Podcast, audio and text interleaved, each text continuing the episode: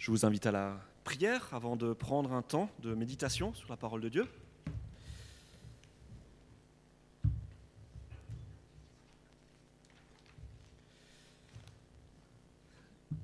Nous prions. Merci Père pour ces chants, pour ces partages qui nous rappellent que tu es le Dieu Tout-Puissant, et parce que tu es Tout-Puissant, parce que tu nous as créés, parce que tu sais tout, tu sais aussi ce qui se passe au plus profond de notre monde émotionnel. Alors Seigneur, nous ne voulons pas avoir peur de ce regard qui sonde nos cœurs. Nous ne voulons pas essayer de fuir loin de toi afin de nous cacher, mais au contraire, nous voulons ouvrir nos cœurs afin que ton regard, ton souffle, ton esprit puissent entrer et faire son œuvre. Seigneur, merci pour cette parole qui est aujourd'hui toujours d'actualité. Cette parole qui a encouragé des générations et des générations de chrétiens. Et Seigneur, nous voulons nous laisser encore aujourd'hui encourager par cette parole. Que ton esprit vienne, que ton esprit nous éclaire, que ton esprit nous montre le chemin. Amen.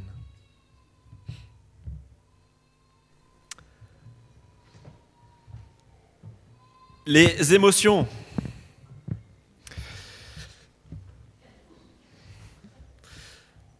Quand Alexandre, non j'en ai pas besoin, non je ne sais pas ce que fait ce lapin ici. Voilà, surprise, émotion surprise, voilà. Donc voilà, quand Alexandre est venu me trouver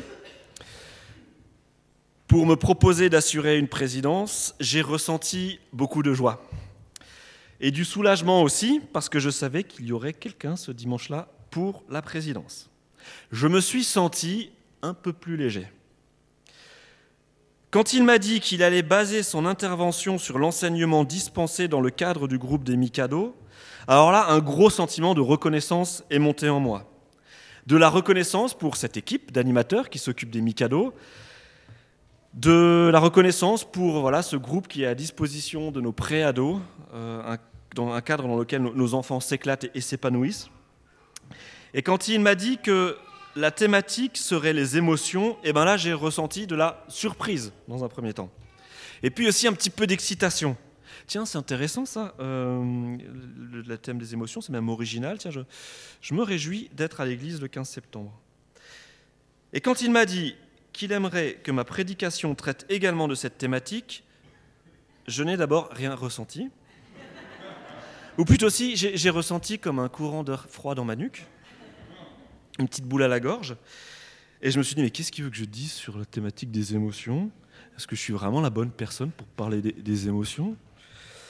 Qu'est-ce qu'il veut que je dise? Et puis assez rapidement, je me suis souvenu que la prédication n'était pas là pour permettre au prédicateur de développer une opinion, son avis, mais que le rôle du prédicateur, c'est d'essayer de regarder ce que la Bible dit d'une thématique. Et là, je me suis senti libéré. Je me suis dit, ok, très bien, on va faire ça. J'ai ressenti du soulagement et puis un petit peu d'excitation. Chouette, un nouvel horizon à explorer. Mais que dit la Bible du monde des émotions?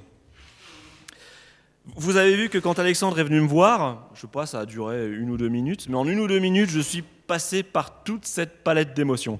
Alexandre s'en est peut-être pas rendu compte, ou il a peut-être pris peur en voyant mon visage euh, alterner entre la joie, la surprise, l'excitation, la, panique, et voilà. Mais je ne peux pas faire sans les émotions, c'est pas possible. Lorsque j'ai quelqu'un en face de moi qui me parle, lorsque je suis face à une nouvelle situation ou une situation qui se répète, je ne peux pas faire autrement que de ressentir des choses. J'arrive pas, je ne peux pas faire autrement. Dans un que sais-je, hein, vous savez cette petite série de, de bouquins euh, qui expose de manière très simple et synthétique euh, des, plein, de sujets. On a des que sais-je sur un petit peu tous les sujets. Et eh ben il y, a un que sais-je qui existe sur les émotions. Et, dans ce que sais-je, l'auteur dit que un petit clic. Tiens, tu peux m'aider, David Un petit clic. Voilà. Cet auteur nous dit que les émotions sont des sensations plus ou moins nette de plaisir ou de déplaisir. Les émotions agréables ou positives accompagnent la venue ou l'anticipation d'éléments gratifiants. Les émotions désagréables ou négatives sont associées à l'expérience de la douleur, du danger ou de la punition. Donc vous avez vu, les émotions, en fait, euh, sont toujours associées, anticipent une situation ou anticipent une action. Les émotions, c'est comme des précurseurs. C'est le premier truc qui arrive avant que je puisse réagir ensuite par rapport à une situation. Mais nos émotions ne se limitent pas à une simple sensation. Un autre psychologue, Goldman, euh, qui s'est spécialisé sur le sujet, dit, deuxième petit clic, Je désigne par émotion à la fois un sentiment et les pensées, les états psychologiques et biologiques particuliers, ainsi que la gamme et les tendances à l'action qu'ils suscitent.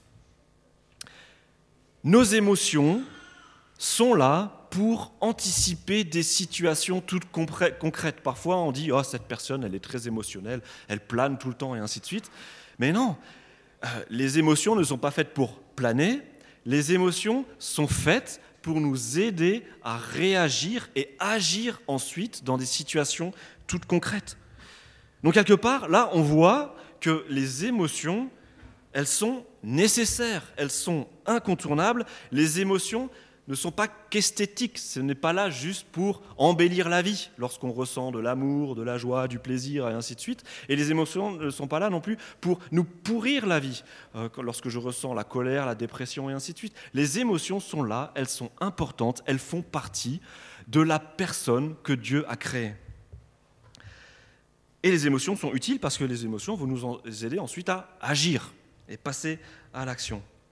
Donc nos émotions, elles sont Elles sont inévitables et en plus, elles sont contagieuses, les émotions. Je ne sais pas si vous avez déjà vécu ça, mais lorsque vous êtes en face d'une personne qui est en train de, ressentir une vive émotion à l'intérieur, eh ben, nous arrivons à, détecter ce qui se passe dans la personne. Alors certaines personnes sont plus douées que d'autres pour sentir ce qui est en train de se passer dans la personne qui est en face, mais on a déjà eu en face de nous une personne tout d'un coup qui est prise de panique. On voit sa pupille qui se dilate, on voit qu'elle s'arrête de respirer, il se passe un truc, et il y a nous, nous, nous en face qui, voyons la personne ressentir cette émotion de la panique, par exemple, nous sentons aussi parfois comme un, courant dans l'épine dorsale, là, qui, ouh, attends, il se passe quelque chose. Et j'ai aussi envie de me retourner pour voir ce que la personne est en train de, de regarder. Qu'est-ce qui fait tellement peur à la personne qui est en face de moi, qui est en train de ressentir la peur? La personne qui a ressenti la peur a réussi à me communiquer son sentiment de peur, alors que moi-même, j'ai même pas vu de danger arriver. Ou lorsque quelqu'un s'énerve, ou lorsque vous rentrez dans une salle où les personnes sont énervées, même si les personnes parlent comme ça, sans, vraiment hausser la voix ou s'énerver, mais assez rapidement, on, sent qu'il y, a, y a de l'énervement dans cette salle. Mais on ne saurait même pas dire comment est-ce qu'on le sent, mais ah, on le capte, on capte l'émotion dans la salle. Ben ça, c'est ce qu'on appelle la partie non verbale de la communication. Communiquer, ce n'est pas seulement écrire, communiquer, ce n'est pas seulement parler avec ma bouche, communiquer, c'est s'exprimer avec également mon corps, mes sentiments et ainsi de suite. Lorsque je parle, lorsque je communique, il y a une partie importante de la communication qui s'appelle euh, la, la, partie non verbale. C'est pour ça que parfois, lorsque vous recevez un mail, vous lisez le mail, et puis, vous ne comprenez pas ce que la personne veut vous dire. Ou alors, vous ne comprenez pas le mail comme la personne a voulu le dire. Et puis, parfois, certains mails suscitent en nous de l'énervement, alors que la personne qui a envoyé le mail ne voulait absolument pas nous énerver. Elle posait simplement une question. Mais pourquoi est-ce que nous avons parfois du mal à interpréter les mails? Eh bien, nous avons du mal à interpréter nos mails parce que c'est un mode de communication tronqué. Il manque une partie. Lorsque j'envoie un mail à quelqu'un, ce n'est pas comme si je prenais mon téléphone pour que la personne puisse détecter dans le ton de ma voix mes intentions. Et ce n'est carrément pas comme simplement aller voir la personne et parler d'un sujet. Parce que lorsque j'ai en face la personne, je peux vraiment mieux sentir ses intentions, pourquoi elle me dit ça, et réagir et interagir. Donc voilà, petit excursus, encouragement à bien gérer nos mails. Euh, avec mon épouse, nous on conseille vraiment de garder les mails simplement pour transmettre de l'information pure. Est-ce que tu es dispo demain à 17h Oui, non, tac, c'est tout. Mais les mails, généralement, pour rentrer dans des débats philosophiques, ou voilà, on évite, on va voir les personnes, on préfère. Donc vous avez vu, les, les émotions se communiquent et se diffusent lorsque nous communiquons. Vous êtes en train de préparer la prédication pour le dimanche. Et là, votre femme, elle est toute chamboulée, elle vient dans votre bureau et elle vous annonce une nouvelle qui la chamboule et qu'elle vient d'apprendre au téléphone. Et là, colère, tristesse, surprise, incompréhension montent en vous. Et je peux vous dire qu'il est impossible ensuite de continuer à prêcher, à préparer sa prédication. On a les pensées ailleurs, on n'arrive plus à se concentrer sur ce qu'on était en train de faire. Et si on continue à faire sa prédication dans cet état-là, notre prédication va être orientée par ce que nous sommes en train de ressentir. Alors vous avez vu, je suis en train de, parler de moi. Mais voilà, vous avez déjà peut-être travaillé dans le bureau de quelqu'un qui est totalement démotivé. Hein. le gars qui, voilà, il n'attend plus rien de la vie, et toute la journée, voilà, il, il est démotivé. Quoi. Et eh ben, bosser à, côté de quelqu'un de démotivé, eh ben, faut être doublement motivé pour faire avancer son travail parce que les émotions de la personne qui est assise en face de moi dans le bureau, elles m'impactent. Et, elles, impactent directement mon travail. Vous, avez vous êtes déjà peut-être entré dans un magasin et vous êtes allé trouver le vendeur et vous lui avez posé une question parce que vous êtes intéressé par un produit. Et là, vous avez immédiatement senti que ce n'était pas le moment, que le vendeur, euh, vous, le sentez, vous le voyez à sa petite grimace lorsqu'il vous accueille, qu'il n'a pas envie de, vous parler, mais il va le faire quand même et il va vous lire la fiche technique du produit. Mais vous le sentez ça, et je crois que vous n'avez pas envie d'acheter le produit à ce vendeur lorsque le vendeur exprime euh, son mécontentement de cette manière-là. Donc, les émotions se répandent. Les émotions se répandent.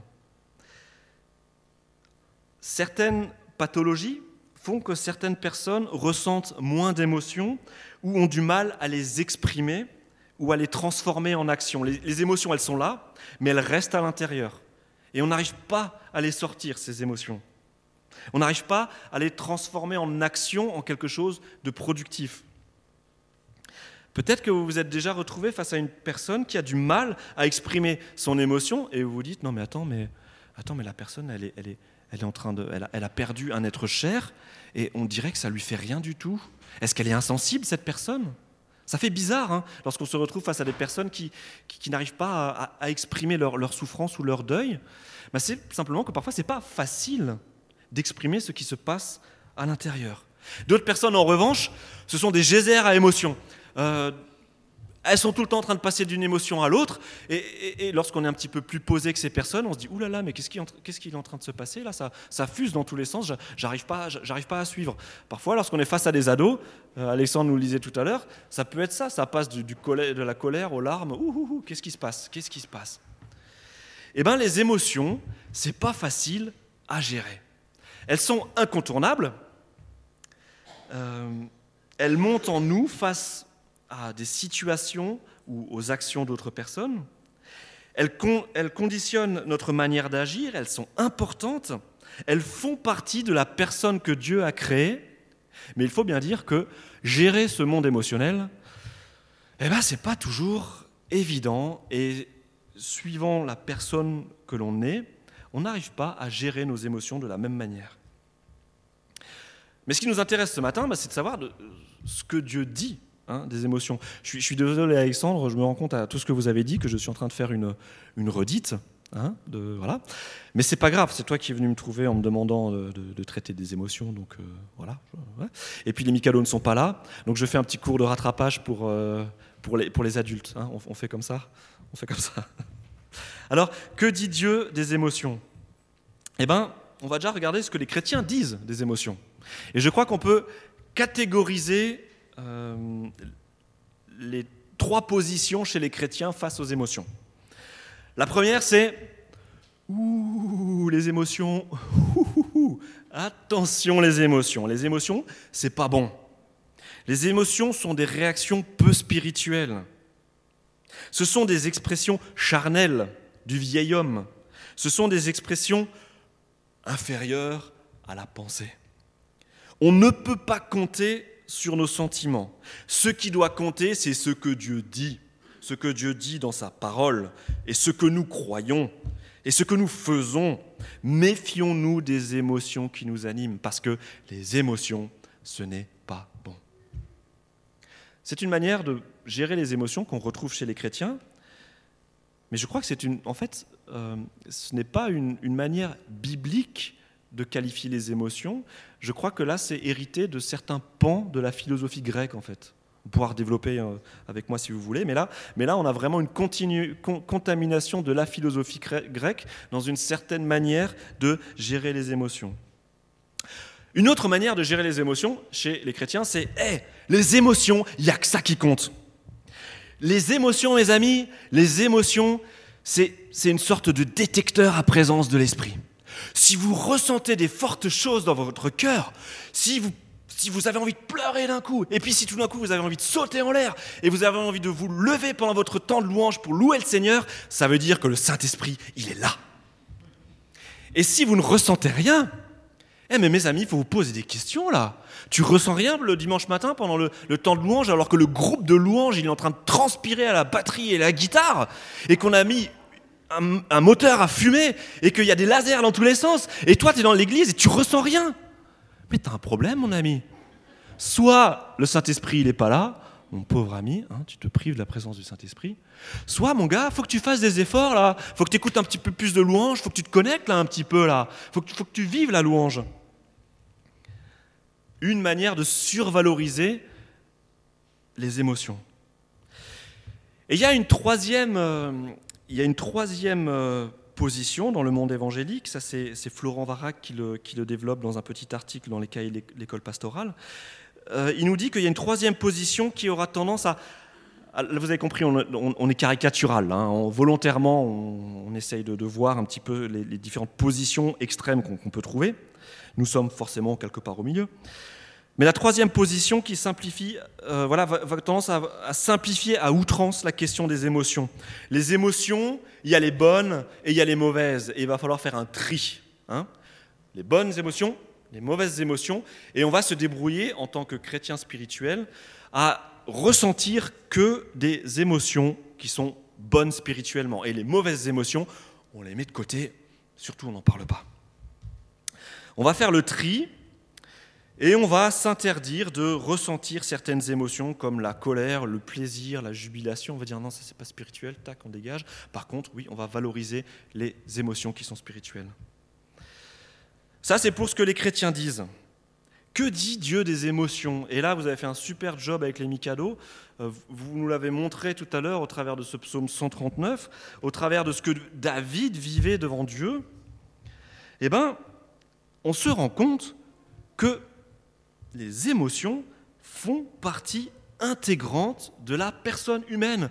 Dieu nous a créés avec un corps, avec un cerveau, et Dieu nous a créés avec des émotions. Et quand Dieu parle dans la Bible, il utilise des termes qui dépeignent ce que Dieu est en train de ressentir. On peut faire un, petit clic. Et on se rend compte que Dieu est en colère par moments. Et puis par, moments, Dieu nous dit qu'il regrette. Et puis par moments, on nous dit qu'il est jaloux. Et puis parfois, on nous dit qu'il est carrément transporté de joie. Et là, on se rend compte que bah, c'est pas facile de, de, classer les émotions dans des catégories bonnes ou pas bonnes, parce que eh, Dieu, quoi, tu te mets en colère? Ça, c'est quelque chose qu'on reproche à Dieu aujourd'hui. Et ça viendra peut-être dans les questions euh, difficiles qu'un une personne à qui vous partagez votre foi, euh, cette personne va vous poser cette question. Mais voilà, mais il y a quand même des passages où on voit Dieu se mettre en colère. Qu'est-ce que c'est que ça? Est-ce que c'est une manière de réagir? Alors là, on peut se dire, mais oui, en tant que chrétien, mais qu'est-ce qu'on fait de la colère? On la classe dans la catégorie bonne émotion ou on la classe dans la catégorie mauvaise émotion? Alors, bah, je vous pose la question, la colère, bon ou pas bon? Il y a des saintes colères.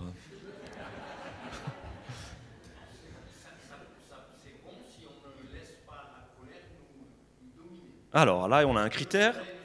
Voilà. On peut se mettre en colère si la colère reste dans, si elle reste maîtrisée. Hein, voilà. Si. Puis ensuite, si elle est confessée, ainsi de suite. Ah, la colère, c'est tonifiant. Il y en a certains qui marchent à la colère ici pour, se, pour se tonifier. Voilà.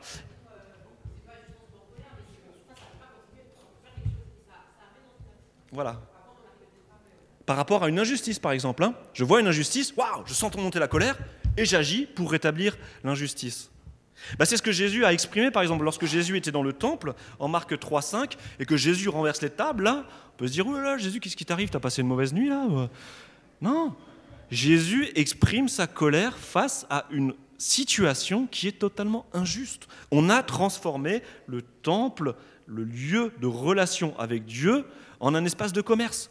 Et Jésus renverse la table et remet les pendules à l'heure.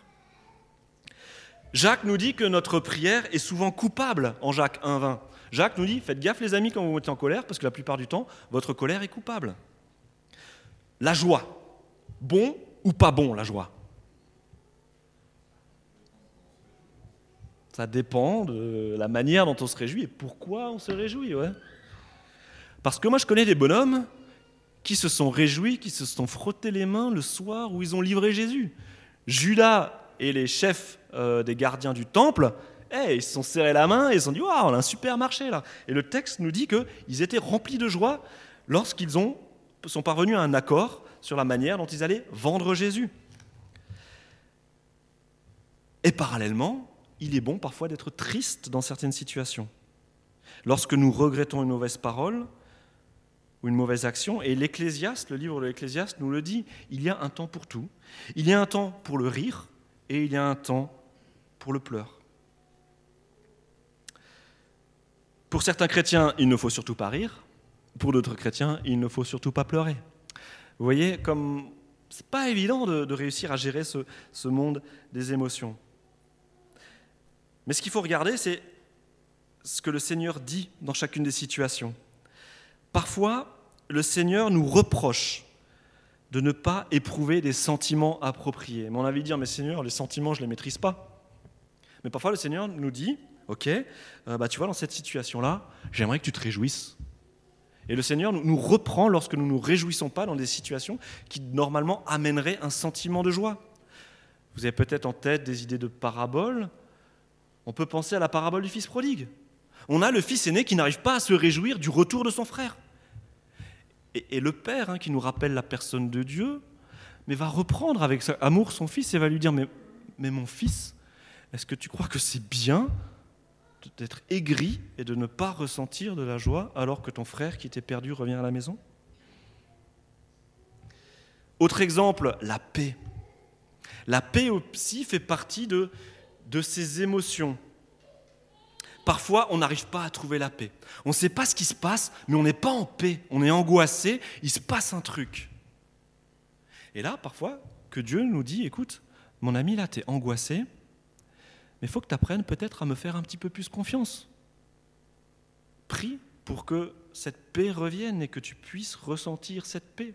Ce, manque de paix que tu ressens est le signe que bah voilà, je, je veux avancer avec toi et je veux te faire découvrir la paix que tu me donnes. Mais dans d'autres situations, nous allons ressentir une paix profonde, mais une paix qui est trompeuse.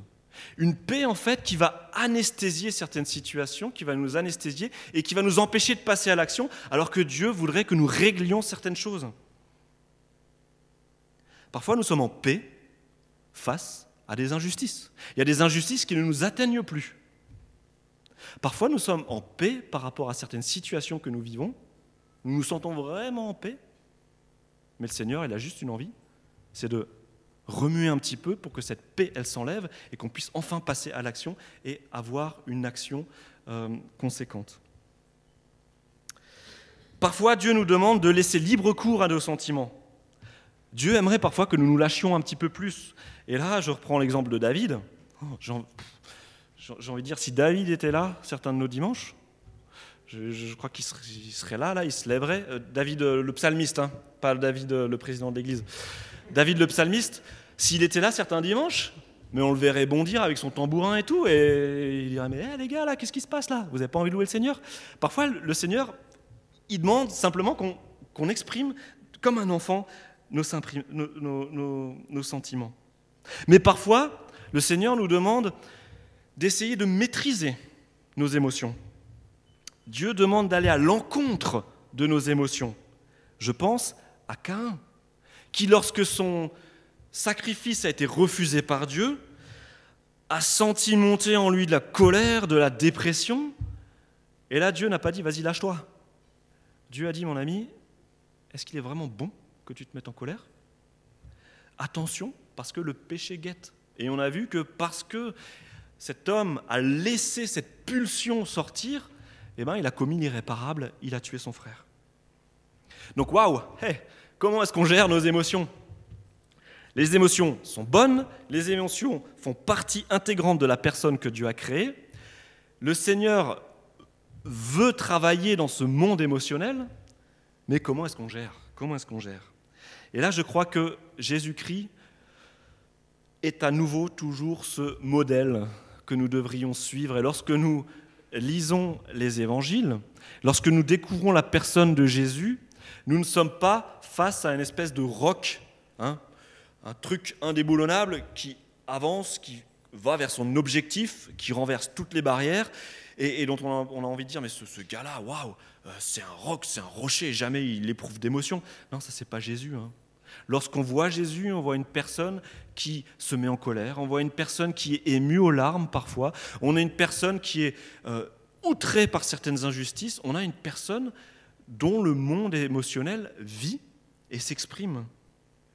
Et si nous voulons voir de quelle manière nous pouvons faire plaisir en exprimant nos sentiments, eh ben je crois qu'on peut vraiment regarder à la manière dont, Jésus vit sa vie émotionnelle.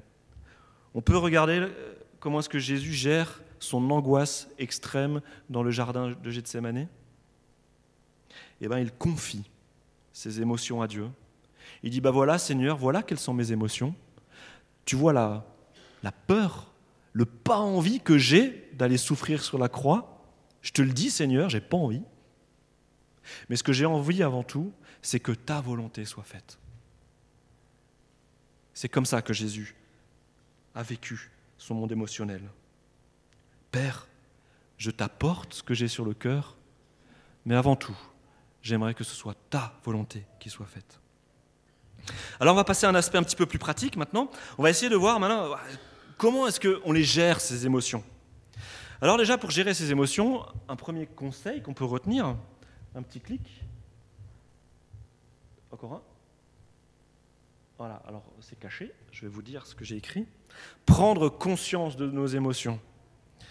C'est pas évident de gérer notre vie émotionnelle. Nous voyons bien que euh, ce monde émotionnel, Dieu demande euh, d'en faire quelque chose.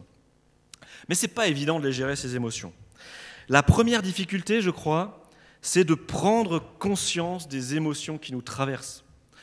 Si je m'étais pas rappelé de ce moment où Alexandre est venu me trouver en essayant de, décrypter ce qui s'est passé, je ne me serais peut-être même pas rendu compte de ce qui était passé dans mon monde émotionnel lorsque Alexandre est venu me, parler.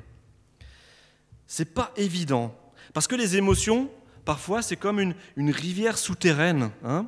Euh, on sent qu'elle est là, on sent qu'il se passe quelque chose, on sent qu'il y a de l'humidité, on sent que ça gronde un petit peu, mais on n'arrive pas à, dire ce qui se passe. Et là, euh, Peter Scazero, euh, vous connaissez peut-être, vous avez peut-être vu ses ouvrages, c'est un pasteur qui a beaucoup réfléchi sur la question des émotions. Il nous dit que, petit clic, je crois que je l'ai noté, voilà, ignorer nos émotions, c'est tourner le dos à la réalité. Écouter nos émotions nous propulse dans la réalité. Et c'est dans la réalité que nous rencontrons Dieu. Les émotions sont le langage de l'âme. C'est le cri qui donne une voix au cœur. le risque de taire nos émotions, de les enfouir au plus profond de nous, parce que les exprimer nous paraît peu spirituel, c'est le risque, c'est vraiment de, construire une carapace. Il y a le monde émotionnel à l'intérieur, et moi je vais faire une carapace. Et Peter Scazero nous dit quels sont les dégâts que ce type d'aptitude euh, peut, peut engendrer. Il nous dit, lorsque nous nions nos douleurs, pertes et émotions, année après année, nous devenons de moins en moins humains. Nous nous transformons lentement en une coquille vide avec un visage souriant peint par-dessus. C'est triste à dire, mais c'est le fruit produit par beaucoup de nos enseignements dans nos églises. Mais c'est lorsque j'ai commencé à m'autoriser à ressentir une palette plus large d'émotions, incluant la tristesse, la dépression, la peur, la colère, qu'une révolution a commencé dans ma vie spirituelle. J'ai réalisé que notre échec à donner une place biblique à nos sentiments dans nos vies chrétiennes a fait des dégâts importants.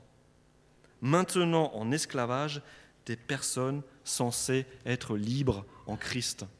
Et oui, lorsque je garde les émotions à l'intérieur et que je ne les gère pas, lorsque je joue un jeu d'acteur pour essayer de maintenir les apparences le dimanche matin, est-ce que je suis vraiment la personne libérée que Christ aimerait que je sois?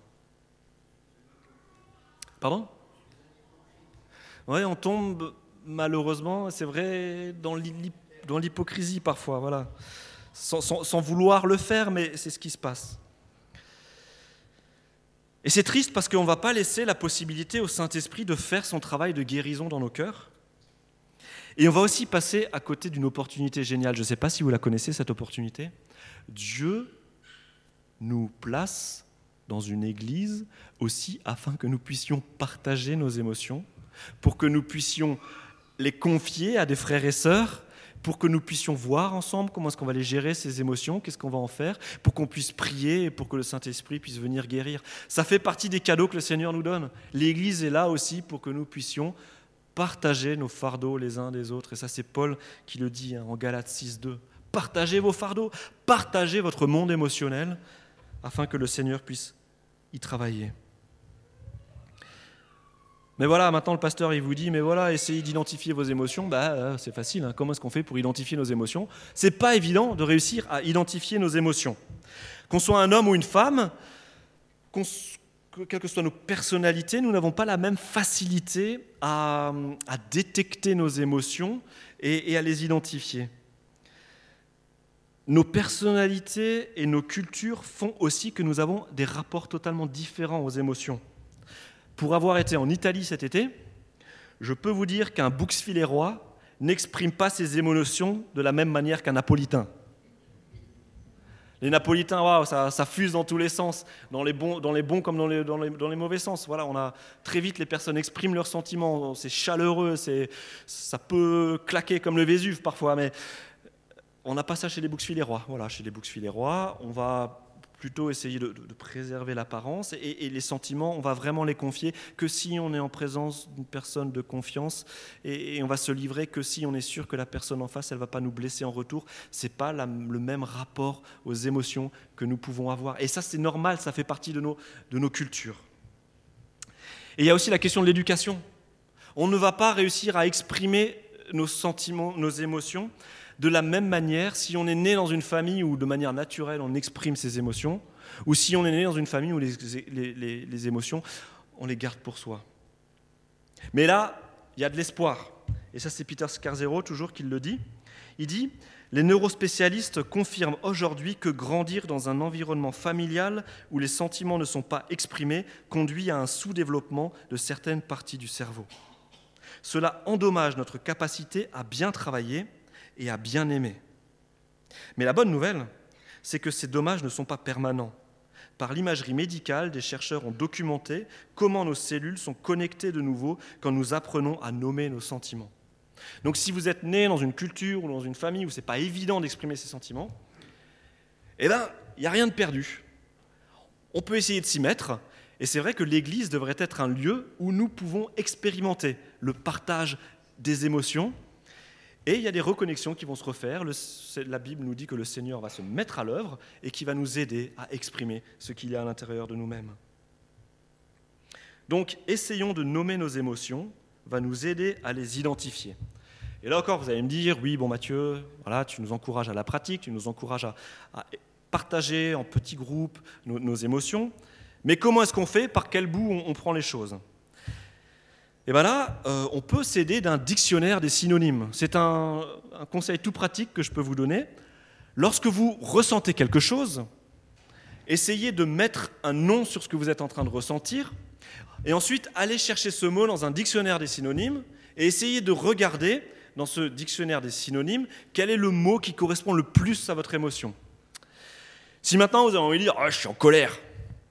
Ok, Mathieu, tu es en colère? Très bien. Alors, on va peut-être essayer de préciser, parce qu'en colère, ça ne me dit pas grand-chose. Hein. Qu'est-ce que tu ressens? Est-ce que c'est de la colère ou est-ce que c'est de l'ébullition, de l'agitation, de l'agressivité, de l'aigreur, plutôt de l'animosité, du chagrin, du courroux peut-être? Non, du dépit? Simplement de l'effervescence? Est-ce que c'est un simple emportement? Est-ce que c'est de l'exaspération, de l'excitation peut-être? Est-ce que c'est de la fâcherie? Est-ce que c'est de la fureur? Est-ce que c'est de la haine? Est-ce que c'est de la Non. De l'impatience peut-être? De l'indignation? Non De l'irritation Du mécontentement Non? De la rage Du ressentiment De la rogne De la surexcitation de la vengeance? Vous voyez, lorsqu'on dit je suis en colère, on ne peut pas s'arrêter là. Il faut aller voir ensuite de quel type de colère il s'agit vraiment. Et puis ensuite, on peut dire, bon d'accord, ok. Ah, c'est de la haine. Eh bien, on va essayer de voir euh, qu'est-ce qu'on peut en faire. Ah, c'est simplement de l'exaspération. Bon, on va essayer de voir ce qu'on peut en faire. Et une fois l'émotion identifiée et nommée, eh ben, je vais pouvoir la partager à Dieu, je vais pouvoir la partager à un proche, et je vais pouvoir en faire quelque chose. Voilà, j'arrive à la, à la fin de, de ce temps. J'aimerais nous encourager à vivre nos émotions et à les partager et à en faire quelque chose d'utile pour nous d'utile pour les autres et d'utile pour Dieu. Ce qui est génial, c'est que la Bible nous dit qu'il y a un espoir pour nos émotions.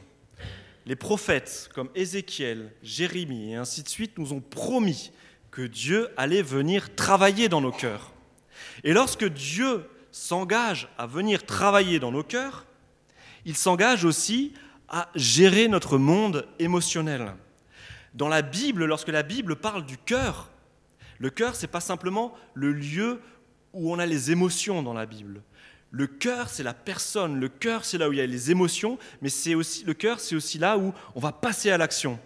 Notre cœur dans la Bible, ça ressemble, petit clic, encore un petit clic, un petit clic, ça ressemble à une tour de contrôle.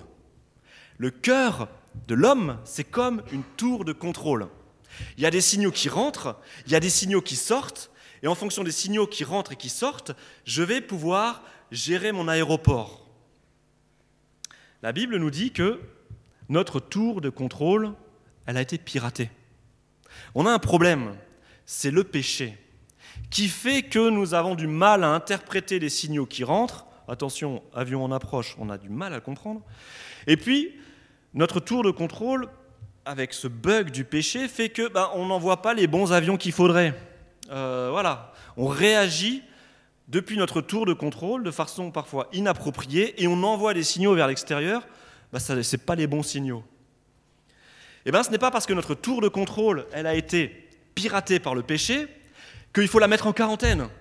Construire des murailles, mettre des brouilleurs électromagnétiques autour pour que plus absolument aucun signal, aucune émotion ne puisse sortir de la tour de contrôle. Non, ce qu'on va faire, ce que le Seigneur veut faire, c'est dire bon, bah, ta tour de contrôle, elle est détraquée, et eh ben on va y bosser. On va travailler sur cette tour de contrôle et on va faire en sorte que les signaux qui en sortent, ce soient des signaux que tu auras pu apporter devant le Seigneur et, sur lesquels le Seigneur pourra travailler. Parce que voilà, euh, je vous encourage à, exprimer les émotions et, ainsi de suite, mais il faut bien se rendre compte que lorsque j'exprime mes émotions, il y a un écho en face. La personne en face, elle se prend vos émotions en pleine face. Et ensuite, la personne, elle va devoir gérer vos émotions ensuite. Donc il faut se rendre compte que exprimer nos, émotions, oui, mais quelque part avec, avec amour. Ou si vraiment il faut que ça déborde, eh ben, je vais trouver une personne dont je sais qu'elle n'est est pas, euh, impliquée dans, la situation qui me touche. Comme ça, lorsque je vais pouvoir vider ma valise, je ne vais pas complètement la détruire en face de la personne. Parce que c'est vrai que si maintenant nous avons une tendance à la colère ou une tendance à l'aigreur et qu'on on, se dit ok c'est bon le pasteur il a dit qu'on pouvait se lâcher, bah, l'Église va devenir une dictature de gens colériques et de gens aigris, où les personnes plus sensibles, euh, euh, plus, douces, eh ben, elles vont se faire ravager. Quoi. Donc vous voyez, le Seigneur nous encourage à exprimer nos émotions, à bien nous rendre compte que notre tour de contrôle a été piraté, que nous avons effectivement du mal à, faire sortir ces signaux, mais que rien n'est perdu. Le Saint-Esprit veut aussi travailler dans cette tour de contrôle, et le Saint-Esprit nous donne l'Église afin de pouvoir voilà, réajuster nos signaux et réapprendre à nous servir de ce cœur que le Seigneur veut sanctifier. Je vais prier.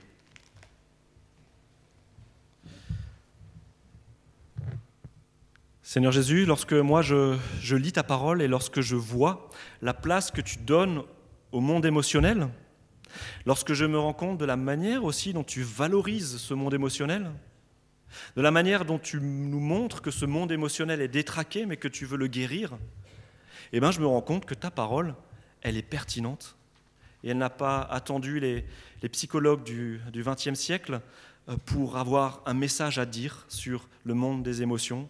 Et là, je me rends compte que, waouh, ta parole, ta parole est la vérité, ta parole est lucide et je veux me laisser encourager par cela. Seigneur, tu connais nos cœurs.